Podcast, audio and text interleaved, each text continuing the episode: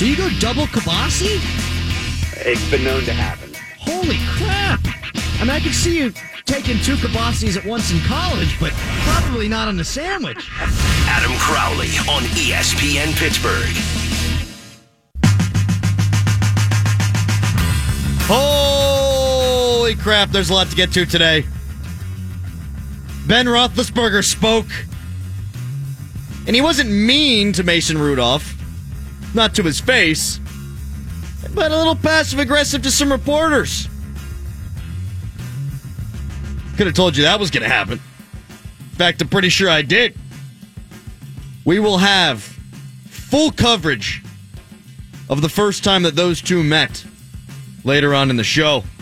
It is the Crowley Show where your mom listens, and you should too. 4129 222 is the number to call.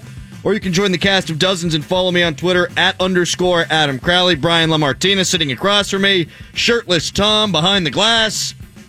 Back in studio, baby. I'm feeling good. Yesterday was, well, interesting. But we're here. We're fine. We're okay. We're back to normal. Everything's good. And an old couple's going to St. Louis to watch the Pirates lose. That's exactly what I would have hoped for from yesterday's contest. Pirates need another starter if they're going to compete. That's where I've landed. They need one more starting pitcher if they're going to be a wild card team or one that can compete for the second wild card. Their pitching's just not good enough. It's not. It's middle of the road right now in terms of ERA, but how many of their guys they throw out there do you feel comfortable about when they're on the mound? I'll go through my list. Wouldn't it be nice to have Cole? Oh, it'd be so great to have Gerrit Cole right now, but we won't talk about that. We'll talk about the here and now. Trevor Williams has a 305 ERA. He got a nice taste of regression during his last performance.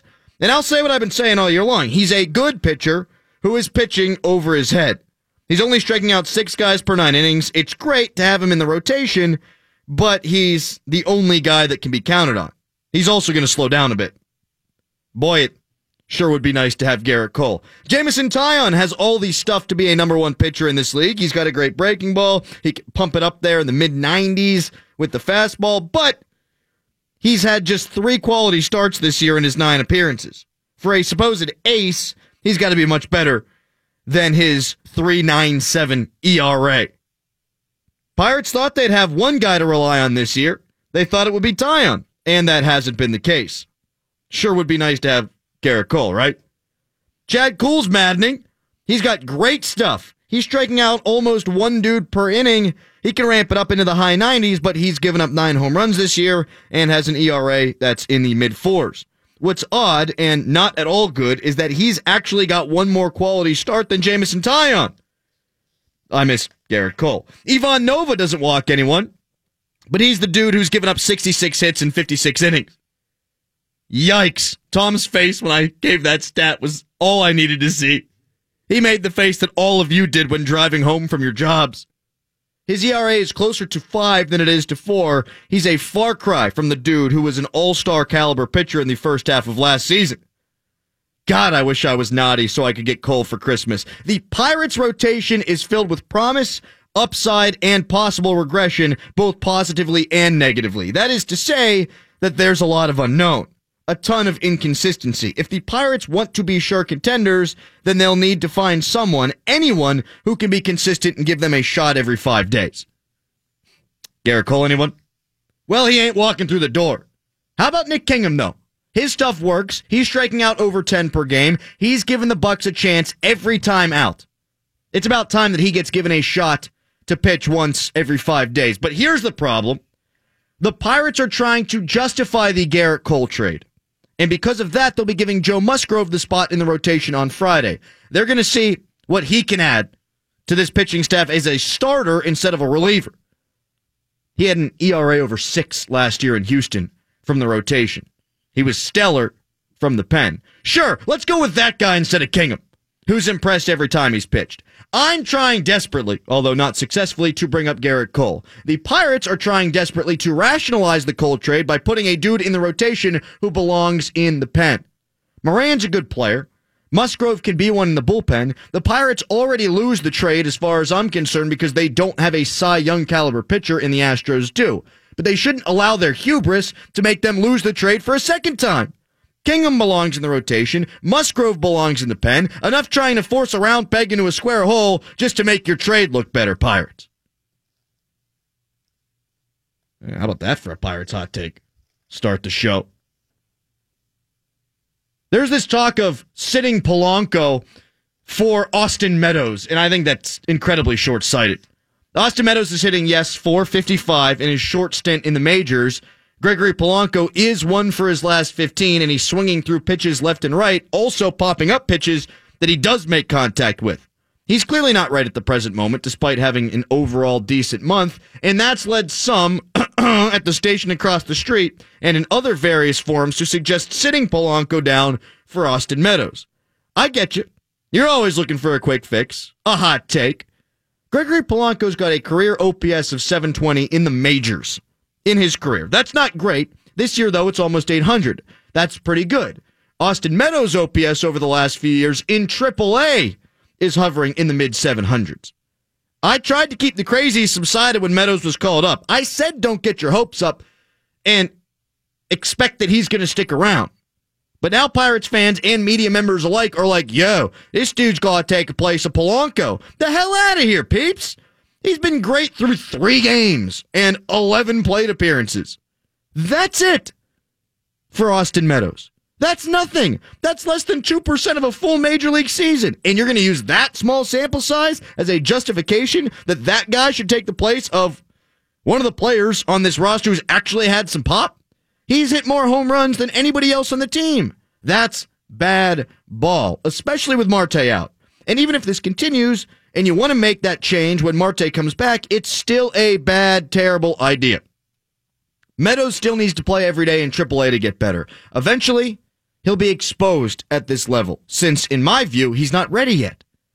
Sports media folks are prisoners of the moment big time. Sports fans are all about that recency bias. I will not fall victim into that trap. It ain't gonna happen. Here's hoping that Meadows continues to produce and then goes to AAA where he can have a standout season. Polanco's never lived up to his expectations, and I don't expect him to ever become the player that we all hope that he could. But that doesn't mean that he's not the better option over the course of this year. He's on pace for 30 home runs. He's never achieved that potential, but Meadows still can. And the best way for him to do that is not to play in the majors, but to get better in the minors. When Marte gets back, that's what I hope to see. John Parado of the Parado Report going to join me at 5:40 today to weigh in on that and the Buckos overall. Jason Mackey's going to be joining us in about 12 minutes here on the show. He was just in Vegas. He's been in Washington. I want to get his thoughts on what the Vegas Golden Knights are doing. I want to get his thoughts on Washington extending that series. Whoa, baby. They're alive. For now. I hope Washington loses to Fleury. That's where I am. Yesterday, I settled in. I watched the Capitals thoroughly outplay the Tampa Bay Lightning to even up the series, and the entire time I was rooting for Tampa. The whole time. I wanted the Washington Collapsidals to make their appearance. It's what they're best at, right?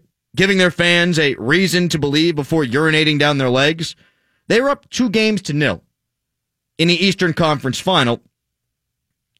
And losing the next four games is a very Washington Collapsidals thing to do. It didn't happen.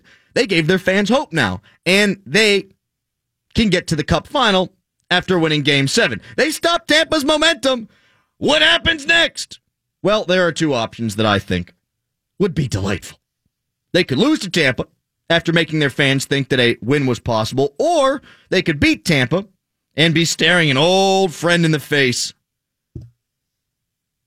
with the cup on the line. Marc Andre Fleury thwarted Alexander Ovechkin in 2009 on a breakaway. The Capitals lost in seven.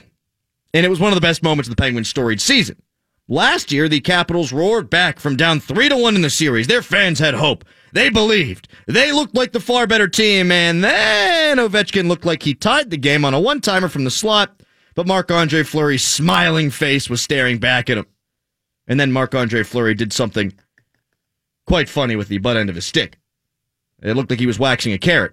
Ovechkin has been snake bit against the Penguins in three out of four series that the teams have played in this era. Twice, thy snake's name was Marc Andre Fleury. So after last night's game, I realized I had it all wrong. I was rooting for Tampa to say goodnight, so then I didn't have to worry about the possibility of the Caps winning at all. But it would cause those fans and that team even more pain to get the Stanley Cup final in their sights and to see Marc Andre Fleury again. This time with Vegas. What say you? 412 922 2874. It is the topic of the unsponsored Twitter poll at underscore Adam Crowley. So far, 65% of Yins want to see the Caps lose game seven. 35% of Yins want to see Fleury thwart Ovechkin. That's where I sit. It's also the sexier matchup for the league. Ovechkin trying to get his first after suffering throughout his career, only to be greeted by Marc Andre Fleury at the pearly gates. And it's the team that's the best story, not just in hockey, but in sports right now. Holy cow balls, that's a damn good storyline. And you know how I love to root for the good storyline. Again, Jason Mackey coming up in nine minutes here on the show. Are the Steelers better today than at the end of the season? OTAs happen. That means spring's eternal, baby. Woo! Let's go. Steelers are going to be great. I do think they're going to be great. I do think that they're better than they were last year, at least right now. Now, most teams are, but the Steelers fit that bill. Morgan Burnett is a better player than Mike Mitchell, period. Mike Mitchell played through injuries, and because of that, he was not the player that they needed him to be. Far too many miscommunications on the back end. Certainly not all his fault, but if you are the last line of defense, you had a big hand in it. So Morgan Burnett's going to be better. John Bostic, when healthy, is a good player. He had 100 tackles last year for Indy. He's better than Sean Spence and the other crap that they had to deal with in the middle of the field at the end of last season after Shazier's injury. You never really got to see Tyler Matakevich because he was hurt. So Bostic ain't Shazier. He's not going to try to be Shazier. No one needs to think he's going to be Shazier, but he's better than what they fielded against the Jacksonville Jags. Hayden's going to be healthy and he was very good last year when he was. He wasn't great, but he was the best that they had. It's also another year of experience for Hargrave, for Watt, for Burns, for Davis, for Hilton, and Sutton. They'll have the ability to match up with teams this year. It's something that they could not do at the end of last season because the roster wasn't good enough. They didn't have the depth. They didn't have enough players. Hayden got hurt, plus Gay just wasn't good, and Sutton was also hurt, and then he started to play once he was healthy, but he was still a rookie. On offense, I'm not so sure they're going to be as good as last year. I like the idea of a new coordinator, but there's no guarantee that he will be better. I think maybe the quarterback sneak will be in the playbook. There's an idea. Fingers crossed. Maybe they get better in the red zone. I don't know. There's an idea. Fingers crossed. We shall see. Martavis wasn't great last year, but he was a proven commodity when he was on the field. James Washington could be that guy this year, but again, you just don't know. Le'Veon took a small step back last year. If he takes another one this year, well, they're in trouble. But because the offense was so good towards the end of last year, plus the net positive from the defensive additions, I think overall this team is better on paper than last year's team. Vance McDonald came on down the stretch. They've got options on the offensive side, even if the coordinator's not as good. Even if you don't see the production from James Washington, they still have the ability to put up 27, 26, 25 points per game. Dale Lolley's going to join me at 5. He was at OTAs broadcasting on ESPN Pittsburgh and Steelers Nation Radio. He'll answer that question for me. Ben Roethlisberger spoke. We'll get to that coming up around 520. Jason Mackey's up next, though, to tell us about his conversation with Jim Rutherford and to talk about the Vegas Golden Knights, baby. The Marc Andre Fleury Show on ESPN Pittsburgh. You use every club in your bag on the meticulously maintained Seven Springs and Hidden Valley golf courses. These mountaintop courses take maximum advantage of the mountain vistas of the Laurel Highlands. Play two dynamic courses that are each beginner friendly, yet present a challenging round to the advanced golfer. The ultimate Laurel Highlands golf getaway is back. Play both Seven Springs and Hidden Valley. One and two night lodging packages at Seven Springs are available. For more information, visit the number sevensprings.com. Seven Springs, your headquarters for outdoor fun. People are still arguing about Fleury and Murray on the interwebs, and I'm done with it. I'm done with it. They'll never stop. Wait till Fleury wins the cup. That's where that's where it all starts again. Rips the uh, band-aid right off. yeah, I can't wait. Go Fleury. 70% chance of flurries coming up.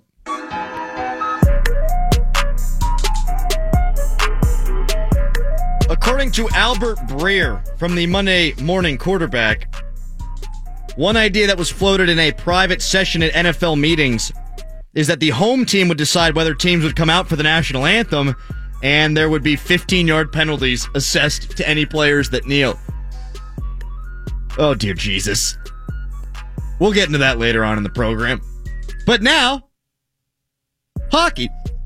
Jason Mackey of the Pittsburgh Post Gazette joins us now on the show. Mac Daddy, how are you?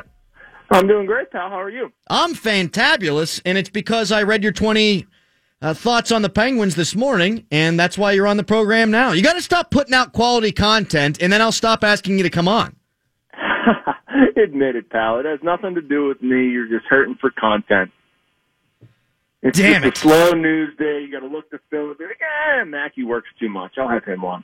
Yeah, I guess that's well. That's you just. I mean, that's uh, that's uh, really it's, it's it's okay. It's fine. It's accurate. I'd be talking about this Monday morning quarterback thing for the next three hours if it weren't for you. All right, let's go. And you like hockey. I do I like say I work too much because the Post Gazette makes me work too much. I work too much because I, I like it. So, anyway. Oh, now you're just getting in your kiss ass shot on the radio. Okay, I see how you play the game, Mackey. Jason no, Mackey. I'm not getting in my kiss ass shot. I'm getting in my. I don't want my employer to think that I'm throwing him under the bus because I, I do most of it willingly. See, that's how you stay employed. I should learn a thing or two about you uh, from you, Jason Mackey.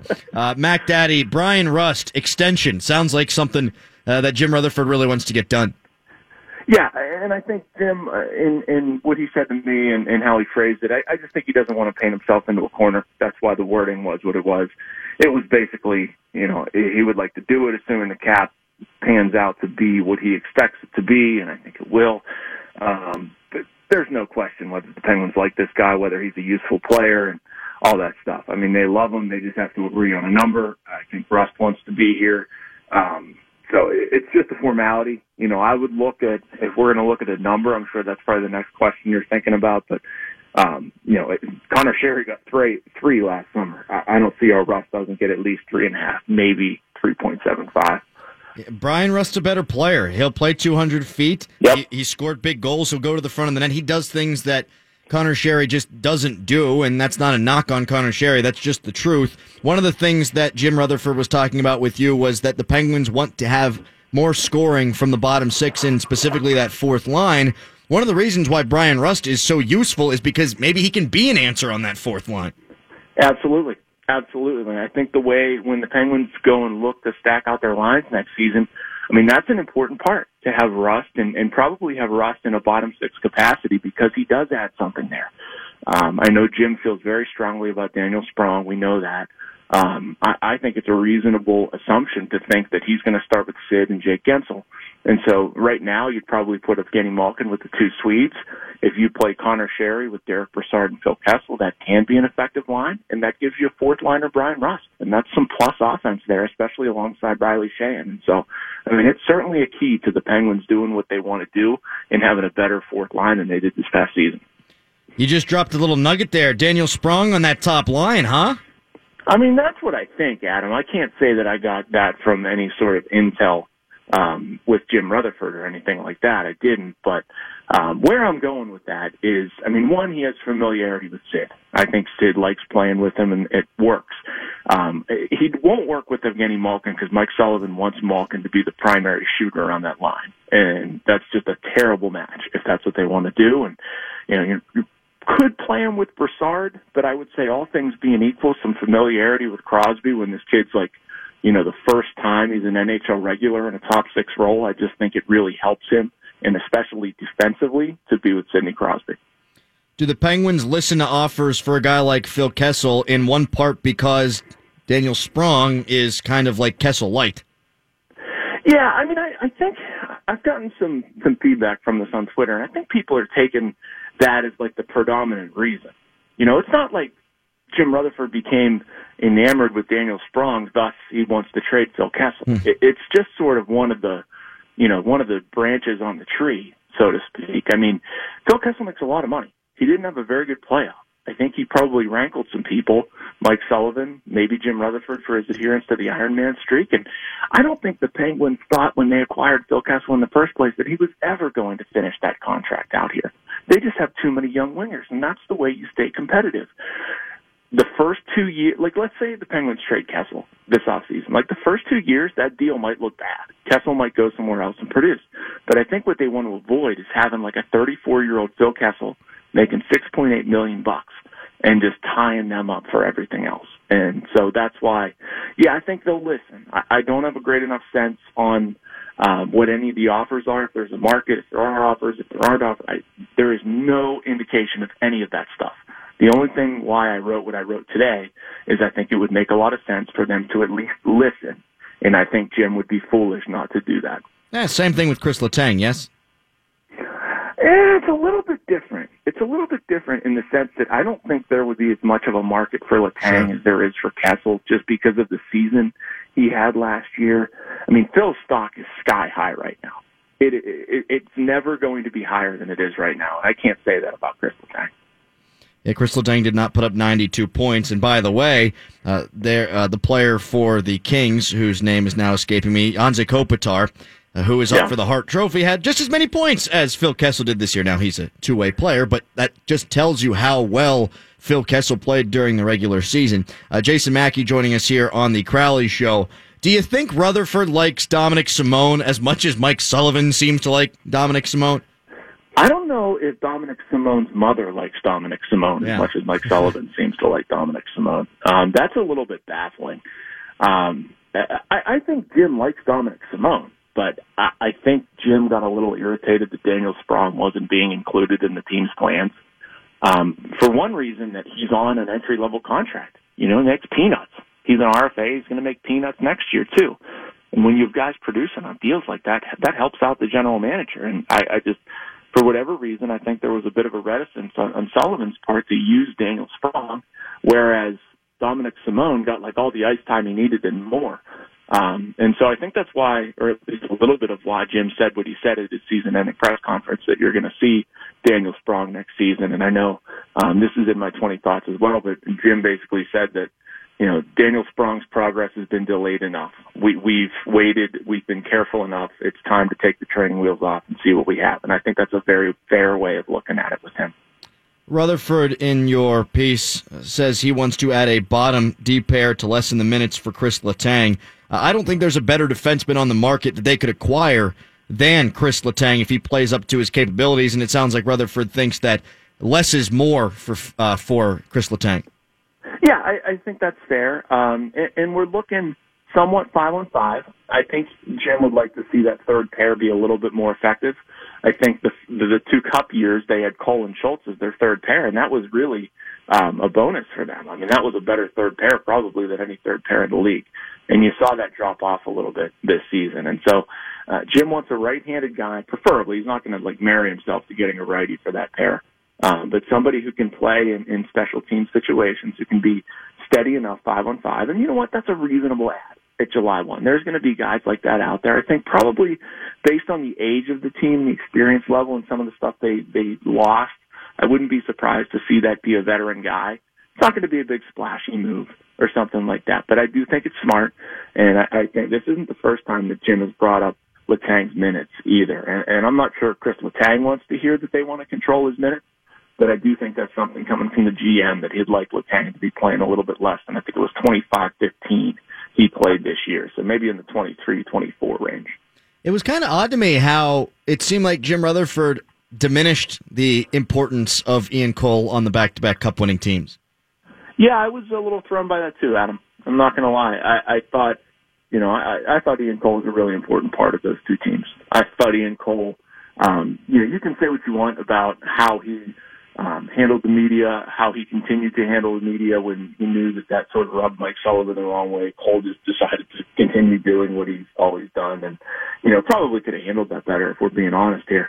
Um, but as far as how he played on the ice, man, I mean that guy gave everything he had uh, whether he was happy or unhappy, he was an effective player. You can look at the numbers. You can look at how his teammates received him. You can look at how effective he was on the ice. I mean, I had zero problems with what Ian Cole did in Pittsburgh. If you want to look at it and say, hey, we weren't going to keep this guy anyway, he's going to go make more than we're comfortable paying, I think that's fair because I think Ian Cole's going to get between four and five million on July 1 and good for him. And that doesn't make sense for the Penguins to pay that when they're already paying with Tang, Dumoulin, Maatta, and Schultz. But uh, to say he, you know, didn't do much or kind of had like a year and a half or whatever Rutherford said where he wasn't happy with his role, I, I don't know. I don't, I don't totally buy that. Tristan Jarry, backup goalie for the Penguins next year? I don't think so, Adam. I, I don't, and here's why. Um, everything I've seen with Tristan Jarry mentally, I think that kid, if he got a run of starts, it's almost like Marc Andre Fleury. Like there are certain people that are capable of handling the backup goaltender role and like, you know, thriving on spot duty. I think Casey DeSmith does that reasonably well. And there are certain guys that need steady starts. And I think Tristan Jarry will be a very good goalie in this league, but I think he needs to be playing all the time to get that. As kind of like a feel thing and to be in the mix and whatever. Um, so I, I just I don't I don't see that, and I, I do think that it makes too much sense for them to ponder trading Tristan Jarry. I understand it's in Rutherford's best interest to say that he's going to compete for an NHL job. I mean, obviously he's not going to outwardly say like, "Hey, I'm going to trade Tristan Jarry." You know, I don't expect him to say that, but I wouldn't be surprised if they ended up moving him. Last couple of things for Jason Mackey here on the Crowley Show. Uh, Jason, I do not like the Washington Capitals for a myriad of different reasons. However, I think I'm rooting for them on Wednesday night because I would love to see the story of Ovechkin in the Capitals trying to get over the hump against the greatest story in sports this year. And, oh, yeah, by the way, it's Marc Andre Fleury trying to thwart Alex Ovechkin. Uh, I think that's what's best for the league, too. I'm with you, Crowley. I'm with you, man. I, I think it would be an interesting story. Um, and you know what? Like, let's let's call a spade a spade here. Alex Ovechkin is a terrific player. He's one of our generation's best talents. He's one of the best goal scorers in the history of the league. Like that guy deserves a chance to play for a Stanley Cup. And anybody who's watched these playoffs and can reasonably say that Alex Ovechkin hasn't given it everything that he's had, especially you know watching that game last night, watching what he did to the Penguins. I mean, this is a guy that wants it, and, and I agree. I mean I think people in Pittsburgh understandably have some problems with like Tom Wilson and some other things the Capitals do, and that's fine. But uh, and this is an all-time great here, and, and I just think it would be terrific if he had a chance to play for a cup. And like you said, if he's opposite Fleury, which is kind of hilarious. I mean, based on how much Fleury has tortured the Capitals over the years, but I think it would make some great theater in the Stanley Cup final. It would. I wonder how much Alexander Ovechkin would like it. Probably not. I don't think he would. No, no. But I don't think he has anything. You know, there's not really much you can do about it. I don't think anybody wants to play Vegas right now. To be honest with you, I mean Oh, they're playing so well. They're such a good team. They're such a pain in the butt to play against. I mean that's uh, Tampa or uh, Washington. I don't care who it is. I mean that is just not. That's not what you want to see coming out of the other bracket. Apart from a total Fleury meltdown, I would have him the Conn Smythe winner no matter what happens in the Cup final. Absolutely, absolutely, and and honestly, you know, let's say it goes seven and they don't win or something like that, and Fleury continues to play as well as he has, and, and Washington is just one goal better. I mean, unless like Ovechkin scores like ten goals in the Right. Stanley Cup final or something like that, I mean, I still think Fleury's in consideration. It's been absolutely incredible. Yeah, uh, this is the first year that it seemed like Alexander Ovechkin's gotten help from players up and down his lineup, which is one of the reasons why they are where they are. Meanwhile, yes, the same thing's happening in Vegas, but they don't sniff this if Marc Andre Fleury's not doing the splits every damn night. No, they don't. But you know what? And I don't say this to take any credit away from Vegas and, and Fleury and anything like that. And I wrote this today. They do play a system that is tremendously friendly to goaltenders. Yeah. You know, and they've had some kids, what Oscar Dansk come in and uh, Maxime um, Lagacé, I think is how you say his last name, Malcolm Subban. Like they've had a couple kids come out of nowhere, come in there and play well.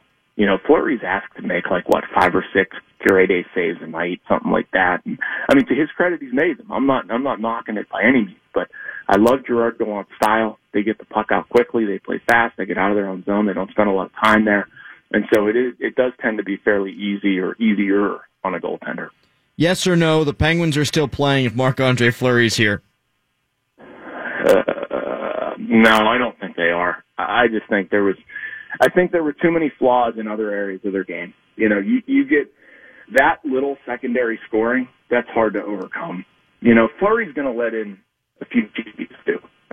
Everybody loves to look at this and say, "Oh, Marc Andre Fleury wouldn't do this," but when Marc Andre Fleury was here, he let in some cheap goals too, especially early in periods, early in games, and you know I, I think it might have happened as well. So I, I don't think that goaltending was the difference. I mean, I, I think that Braden Holtby outplayed Matt Murray, but I don't think it was the like be all end all on the why the Capitals beat the Penguins.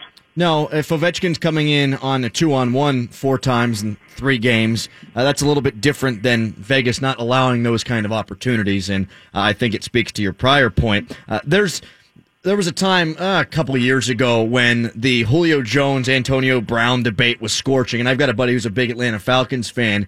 And AB drops a ball, and he goes, Julio Jones wouldn't have dropped that. And I said, Yeah, I know. Neither would Antonio Brown have it just happened to Antonio Brown right now at this moment because you're going to let in a bad goal from time to time. A receiver's going to drop a ball from time to time. I think you're spot on and all that. Uh, Jason, I probably should have dumped you before I told that completely uh, erroneous story that was very boring. Uh, thank you for your time, my friend.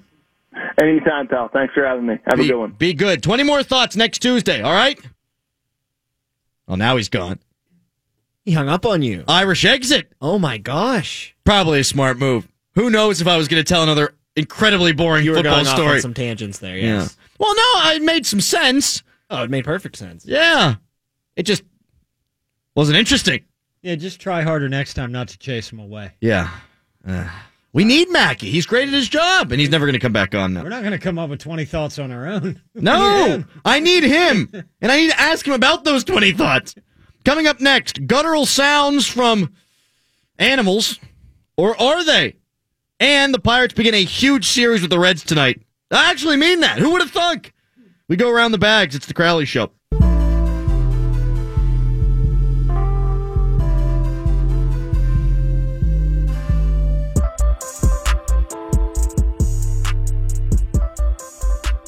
I don't know if I knew that lynx were animals until today. Uh, there's a viral video of two lynx talking back and forth. At least I assume they're talking back and forth. I don't know. They could be fighting, they could be mating. God only knows. But they sound like people.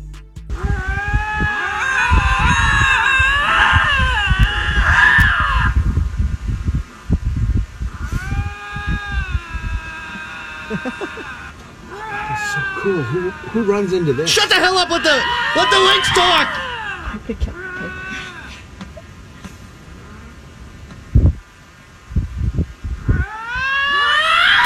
Oh, Shut the hell up and let the lynx talk.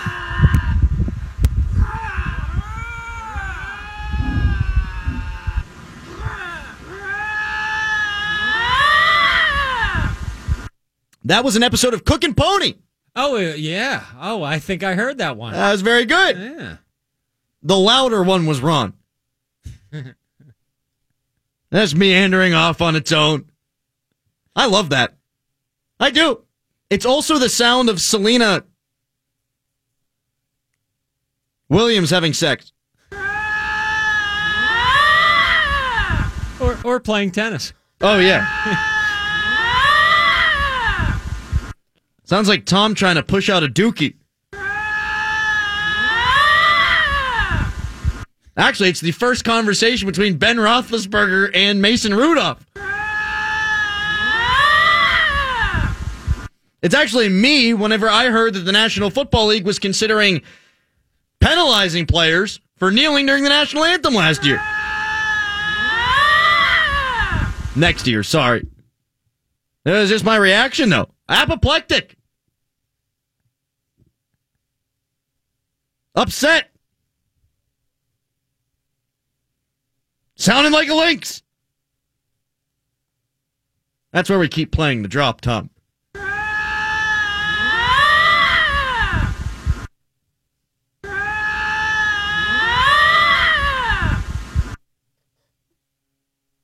For around the bags.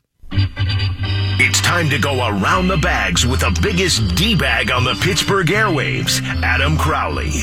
This sound is the sound. Yes. Is the sound that Rosie O'Donnell makes when she gets to. First base.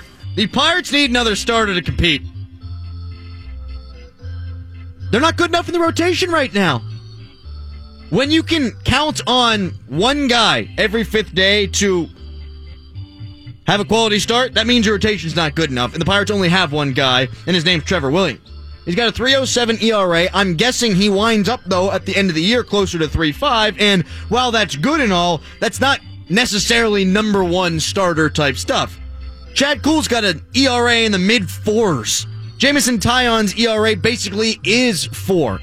There is a solution. I've been screaming about it for weeks, but they have yet to do the solution. Here's what they're going to do the Pirates. They're going to say, hey, Nick Kingham, you keep coming up and making spot starts, and we're going to go with Joe Musgrove in the damn rotation. Joe Musgrove, the guy who had a six plus ERA last year in the Houston rotation, had an ERA under two in the bullpen, and they're going to use him in the rotation. Why? To justify that dumb ass Gerrit Cole trade. That's why. That's the reason they're going to go with Musgrove. Well, we gave up a starter, so we better get a starter back. Well, you've got a good one right there in Nick Kingham. And you've got a guy who you know can pitch in the bullpen. Put the bullpen guy in the bullpen. Let the starter be the starter, and that fixes the pitching to an extent. This is what Bill Clinton sounds like when he's getting this Second base. That talk of sitting Polanco for Austin Meadows is short sighted. I know Austin Meadows is hitting 455 right now. But it's three games! Three games! That's it, three games! Hey, He's hitting 455 in 11 plate appearances. Yes, Polanco's won for his last 15. And he's clearly not playing well right now. He can't field in the outfield. That's been a problem his whole career. He runs around like something that would make this noise. And he can't catch the ball. It's a total disaster. But I think that it's recency bias right now with what happened this series to go with Austin Meadows instead of Gregory Polanco in right field. I know you're always looking for a quick fix, a hot take. Polanco's got a career OPS of 720 in the major leagues. It's not great, but he's got an OPS this year of around 800. That's pretty good. Austin Meadows in the minors at the AAA level had an OPS of 750. He ain't ready to go now. And while Polanco's not playing great, I understand the reasoning to say let's go in a different direction. But I have more faith in Polanco playing better over the long haul than I do Meadows right now. This is what Prince Harry sounded like when he got to Third base. on his wedding night. Tonight it's the two fake aces facing off in the Queen City, baby. Let's see who can be king. Couple of diamonds in the rough. Who's got a better poker face? I'm done. It's the Dark Knight versus Taillon. Harvey versus the Pirates' supposed best pitcher. Taillon is a lot closer to reaching his potential, obviously, than Harvey, whose career with the Mets went down faster than Mia Khalifa. He's got a 6.17 ERA this year, but has given up three runs in eight innings in Cincinnati. That's right, he's turned it all around. Eight innings. That's two starts. Two short starts. Like Rick Pitino. He ain't going deep into games just yet. Meanwhile, Taillon gave up two in five and two thirds his last time out. Speaking of Rick Pitino, this is the sound that he makes when he's Going for home. now, what you need to do the next time, Tom, is just shave off the entire sound the Lynx makes. Uh, just make the link sound like half a second. Let's do, mm. let's do it one more time. This is the sound that Rick Pitino makes when he's. Going for home. The Pirates are three and three in their stretch where I said they should go seven and two. That is less than ideal, but a sweep in Cincy could make us all forget about that bad series against the Padres. They'd be 29 and 20, just one game off the pace that I wanted them to be at, and it starts tonight. I think this is the biggest series of the year to date. I do. No hyperbole, no recency bias. I just think that's the case. Go two and one, and the Buckos are five and four in that stretch. They didn't take advantage. Go three and zero, sweep the Redlegs, beat that bad baseball team, and you're six and three against those bad teams before a hellish stretch that now waits ahead of them. It's big. The knock on the Pirates last year was that they didn't beat up on bad teams, specifically the Reds, who they went 6 and 13 against. Now, they've been okay against bad teams. They were 18 and 5 before they went 1 and 3 against the Padres. I'm not going to do that math in my head right now, but that means the winning percentage is going down. Show us, Pirates, that you can continue to beat up on the teams that you're supposed to beat up on, or else the people who were starting to buy in are going to lose all their faith altogether. Hi! You can put this edition of Around the Bags in the books, and would you just listen to that crowd? They sound like absolute animals. Hey, we'll catch you again tomorrow. We'll make another trip around the bags. Adam wins. Adam wins.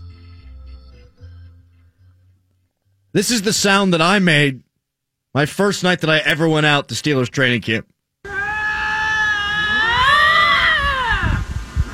A little too much to drink. We've all been there. It's a thing. Dale Lolley was there. He'll join us next. He of DKPittsburghSports.com and, of course, the Steelers Radio Network and Steelers Nation Radio. Hmm. Did Ben and Mason exchange salty glances? Is Jaylen Samuels the future at running back? Did Randy Fichtner call a quarterback snake? It's all on the way. It's a Crowley Show.